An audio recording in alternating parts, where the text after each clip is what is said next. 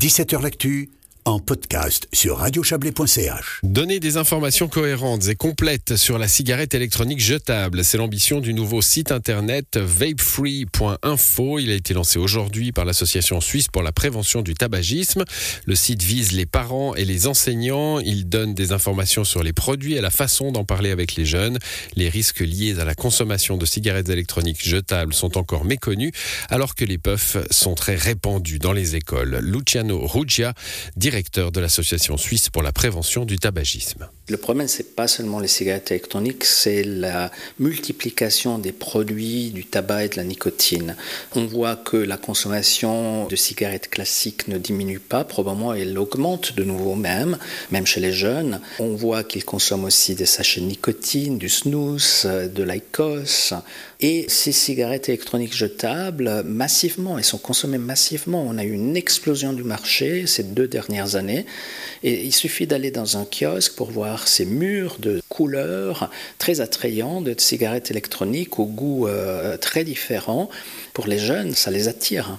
Donc on voit une explosion des consommations, oui. Les adultes, euh, ils n'ont pas forcément euh, réalisé qu'il y avait cette explosion des cigarettes électroniques jetables? Ces cigarettes électroniques jetables, elles sont arrivées en 2020, en plein Covid, en plein lockdown, même les experts de santé publique, au début, ils n'ont pas remarqué l'arrivée de ces produits.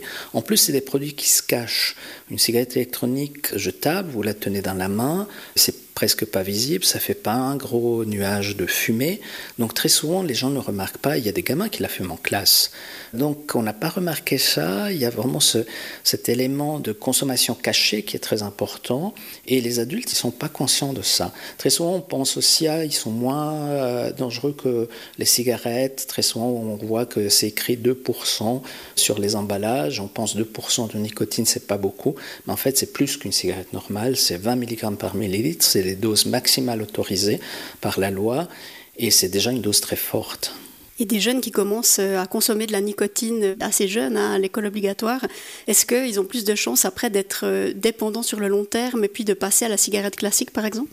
Alors la nicotine, c'est une substance addictive extrêmement forte c'est pas quelque chose dont on se libère facilement. On voit tous les problèmes des gens qui fument pour arrêter de fumer. Donc oui, pour les jeunes, de nouveau, le cerveau est en évolution jusqu'aux 23-25 ans.